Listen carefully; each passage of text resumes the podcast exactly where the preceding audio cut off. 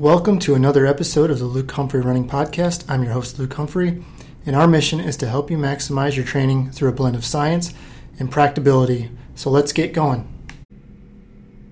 All right, welcome back. This is Luke Humphrey, and today we are going to talk about early season paces. So, how many times have you set a time goal, thought it through? Looked at it like, man, that's a little scary, but I, I think I can do that. You know, everything points that I can do that. You know, but it's still, man, a little scary to look at. So uh, I have definitely been there, and I'm sure many of you have as well. Now, how about when you started the training plan? Take a look at that first workout on your on your schedule, and that new race pace is staring back at you.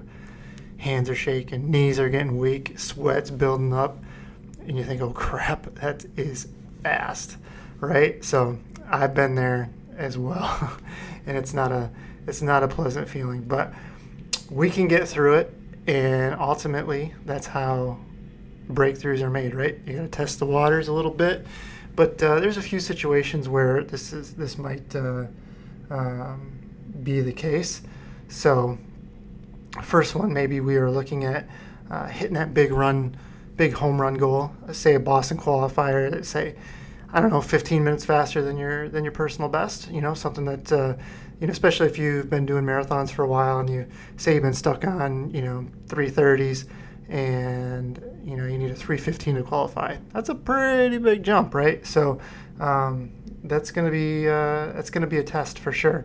Uh, the second one, maybe we haven't run a marathon in a long time, if if ever and but since we've done some relatively fast shorter races the all the charts say that we're capable of something much faster than uh, than we had in mind. And and so you know we're going with what the what the numbers are telling us right? And then the and then the last one here is the the opposite right? So you're you're the habitual marathoner but you recognize that you need to work on that uh, get down speed. So I'll give bonus points to any uh, anybody who can name the reference that that book is come the book that the reference is coming from, and uh, so think about that. Think about all your uh, old school running books, and uh, so anyway, the time that 5K time just looks pretty darn fast, right? It might as well look like it's a, a world record attempt. So there's there's a lot of reasons why, but the bottom line is that the uh, the that the paces are, might be a big jump, right? And re- regardless of the situation, and uh, when looking at speed, maybe you have an intro workout of 12 by 400 meters at goal pace, you know, and uh, that goal pace feels more like mile pace. So um, that hard but doable workout in theory has now um, really become the impossible. So if that 5K goal, goal, I'm sorry, if that 5K goal pace is approaching, say, what your current 3K plus pace is, then we are taking it from a place of being below our VO2 max to a place where it's right at or above our VO2 max. So this definitely completely changes the scope of the workout. Plus, it makes it really tough on you, and it probably won't end the way you want it to. Um, when you look at marathon paces, let's say you're looking at your first marathon tempo of four miles but your first half marathon wasn't too far off of that goal pace. So yikes.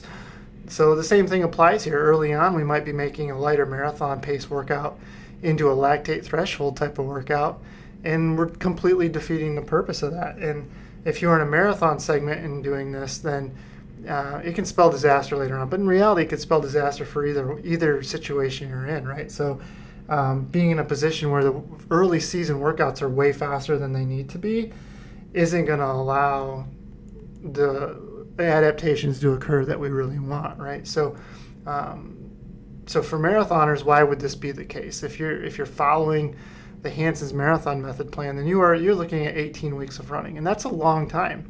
So that's buffered a bit in the beginner plan because you have the easy weeks in the beginning. In the advanced plan, you're getting right down to business. You know, you right away you're you're doing workouts. But regardless, you have several weeks of buildup of speed in marathon pace workouts before switching to the marathon specific workout over the last few weeks. So if we are if we are taking the first few weeks of speed that's supposed to be on the slower end of the range, and then it might actually be closer to lactate threshold pace for some people, then and then a marathon pace that would be more likely uh, a hard easy run and switch those to above LT, uh, then we we set ourselves up to be burnt out by 10 to 12 weeks of training. And how many people have done that and gotten to six eight weeks out from the race and you're just like you're just bombed, right? Like you can't. It's it's way harder than it should be. You're really dragging. And, and to be fair, marathon training itself is hard, but you're way beyond that point, right? And so, um, if you were in a situation where you were really going for a big time, and you made those workouts harder than than um, they need to, and not even you need. You just followed. You really just followed. Okay, says goal marathon pace. You know, you really set yourself up to be maybe too aggressive, and so so this works in this case, but it also works if you're somebody who um, hammers right away and digs that hole a little deeper than it needs to be dug early on, and you set yourself up to be paying the price for it later on. But for today, let's just talk about, you know, this wasn't really your fault. You just followed what the plan says, right? And and you know, it says goal time, so you're running your goal paces and you're doing it, but physiologically, it might just be too aggressive uh, early on. But getting back to what we were talking about, if you're training for a 5K or a 10K, then you might not have an 18 week schedule, but say 14 weeks. It's still a long time, especially as you're doing more and more intense work. Right? As far in, on the physiological scale, you're getting closer and closer to VO2 max and even above on a lot of that stuff. So, um, with half marathon and marathon training, we might be able to get away with it for a while because uh, the, but as the intensities get faster and faster, the potential damage gets higher and higher, right? And so things like DOMS, delayed onset of muscle soreness, they're going to occur more regularly. Overall muscle damage is going to be higher. And ultimately, we dig that hole a little deeper than we can fill back in with the recovery time that we work out, right? So over the course of several weeks, whether it's a, you know, we either hit a breaking point or we just get burnt out at performance level, right? So either way, and it might even be a combination of those things, performance is going to suffer.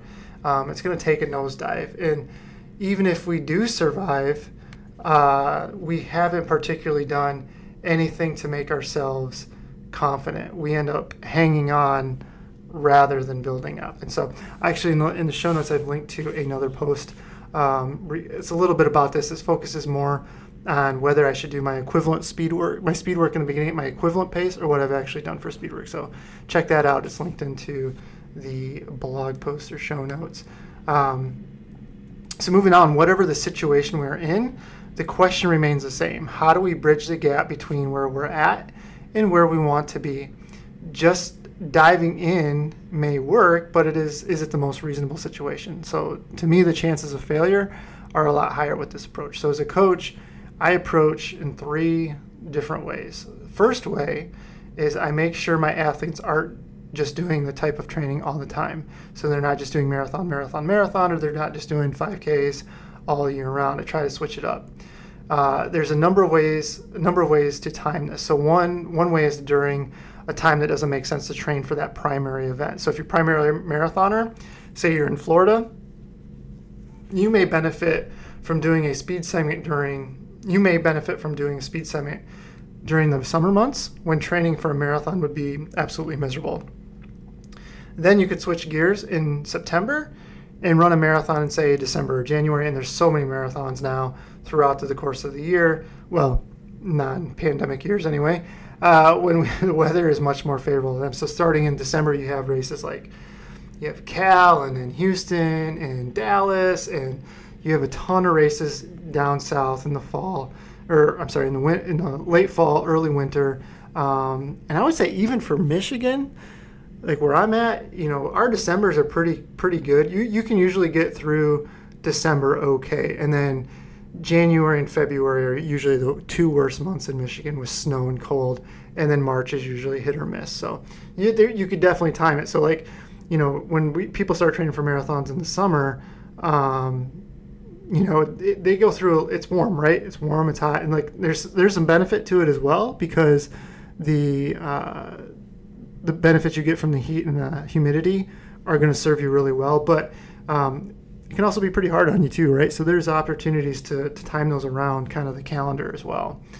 The second thing I would say is just adjust overall paces. So by by this I mean each workout for is each workout for a certain goal will be kept the same. So if your 5K pace is seven minutes per mile, and you are looking to say to get down to 640 per mile, what I might do is take a week or so at the current seven minute pace, then the next couple weeks cut it down to 650 pace for a few weeks, and then close the segment out, say three to four weeks at the goal pace of 640. So this gives the body time to adapt to the new levels, and we're not digging that hole so deep that we can't get out of it. And you're ultimately going to allow, basically, you're going to allow yourself time to gradually improve that uh, that new pace and feel better at that new pace. So this way, just just to be clear, this way is each workout is at the current pace, and then we do that for a couple weeks, and then the next few weeks we go take a step towards that goal pace, and then the last few weeks we do another step and be at that goal pace for a few weeks. So, uh, but each workout is the same pace, right? So, um, going back to that seven minute pace, if you're doing a speed workout at seven minute pace, the whole workout's at seven minute pace, and then in a few weeks that goes down to 650 pace, and then a few weeks after that goes down to 640 pace, because that'll make sense here in a second. Third thing I would say is cut down paces during the workout. So Flipping it, let's assume your current marathon pace is eight minutes per mile and you want to get to 730 pace per mile. You have a four mile goal pay, goal you have a four mile tempo at the goal pace. And at the beginning of your segment, that might be faster than what your LT is.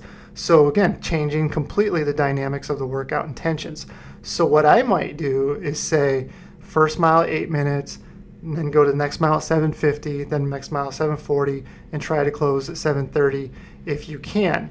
Then, over the course of the next several weeks, increase the amount of time in the range of goal pace to goal pace plus 10 seconds. So, in this case, if our goal pace is 730, we spend more time between 730 and 740 pace, and then we just keep increasing that time in there over the course of several weeks. And then you get down to um, hopefully that goal pace, and, and you don't necessarily, you feel the same way you do that you do at the new pace that you did several weeks before cutting it down, right? So again, you're going to make this a little bit tougher on yourself, and maybe you maybe you bounce back and forth between number two and number three, um, and just kind of work it that way. There's definitely ways you can do it. You do make the scope of this workout a little bit harder, but it does it, it's gradually increasing the intensity and not just you know jumping off off the diving board right into the deep end, right? So um, you kind of you kind of easing into it a little bit. And I like I like a combination. I like two three or a combination of stuff. And, and that doesn't have to be the same every week. Um, it can be something different too. And it's a good way to just kind of kind of shake some things up too. But um, you know, it's a good way to to make that transition over into that new goal pace. And then fourth, uh, reduce repeat distances for the few weeks and make tempos repeat. So this is more for like marathon workouts. So for workouts like um, speed at a new goal pace. I guess we can do it for both. I guess we should probably read the head rate. You could read, you could keep repeats, uh, 200 meters to 600 meters at the new goal paces, and just keep the recovery a little longer. Um, if you're doing a marathon pace tempo, um, say a four miler, I oftentimes will just make it eight by 800 meters or four by one miles at goal pace with um, with short recoveries. So mind you, I don't believe I, I, don't believe the physiological adaptations are the same, but in this case, that's not really the point because we're ultimately going to spend a lot of weeks at that goal pace. So we're not necessarily worried about having enough time to get that goal pace and be adapted to it. This is more about building the confidence into that new pace and being able to tolerate it a little better. It's kind of we're kind of tricking our mind that we can run that pace, but it doesn't feel as all out as if we were doing full force workouts, right? So we're keeping those repeats down a little bit shorter, a little bit longer recoveries. And so you might not get, you know, exactly what you wanted to out of the workout from a physiological standpoint. For, mentally, I think it's a lot easier to make that transition into doing the bigger workouts, you know, four or six weeks down the road. So to wrap up, though, you know, I love setting big goals, but big goals without a plan, that's not any good because a big goal and then just going after it to me it just really you really increase your chances for failure and not success.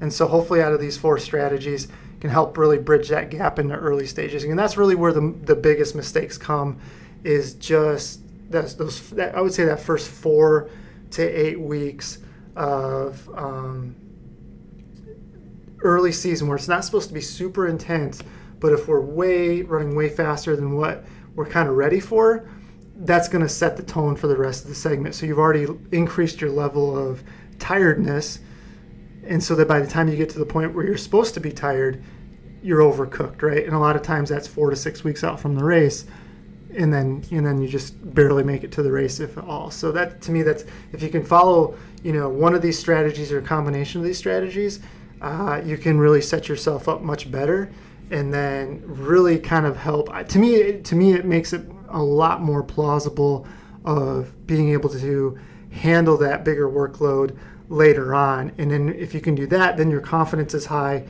your fitness is high.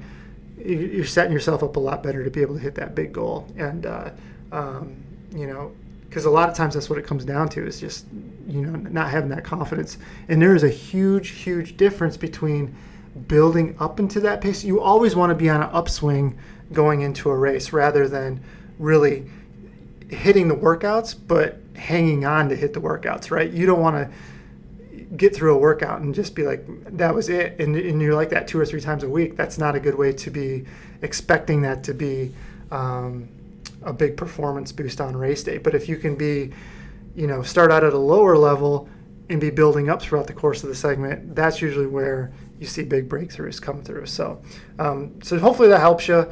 Uh, I think those are those are four things I use with my athletes. Like I said, those are um, one of four strategies, but usually it's a combination of different strategies.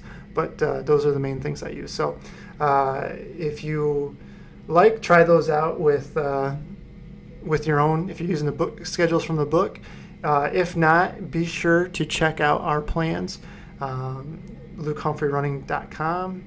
Um, you can go to coaching options and go select plans and we have probably over 200 different training plans that you can download right into Final Surge.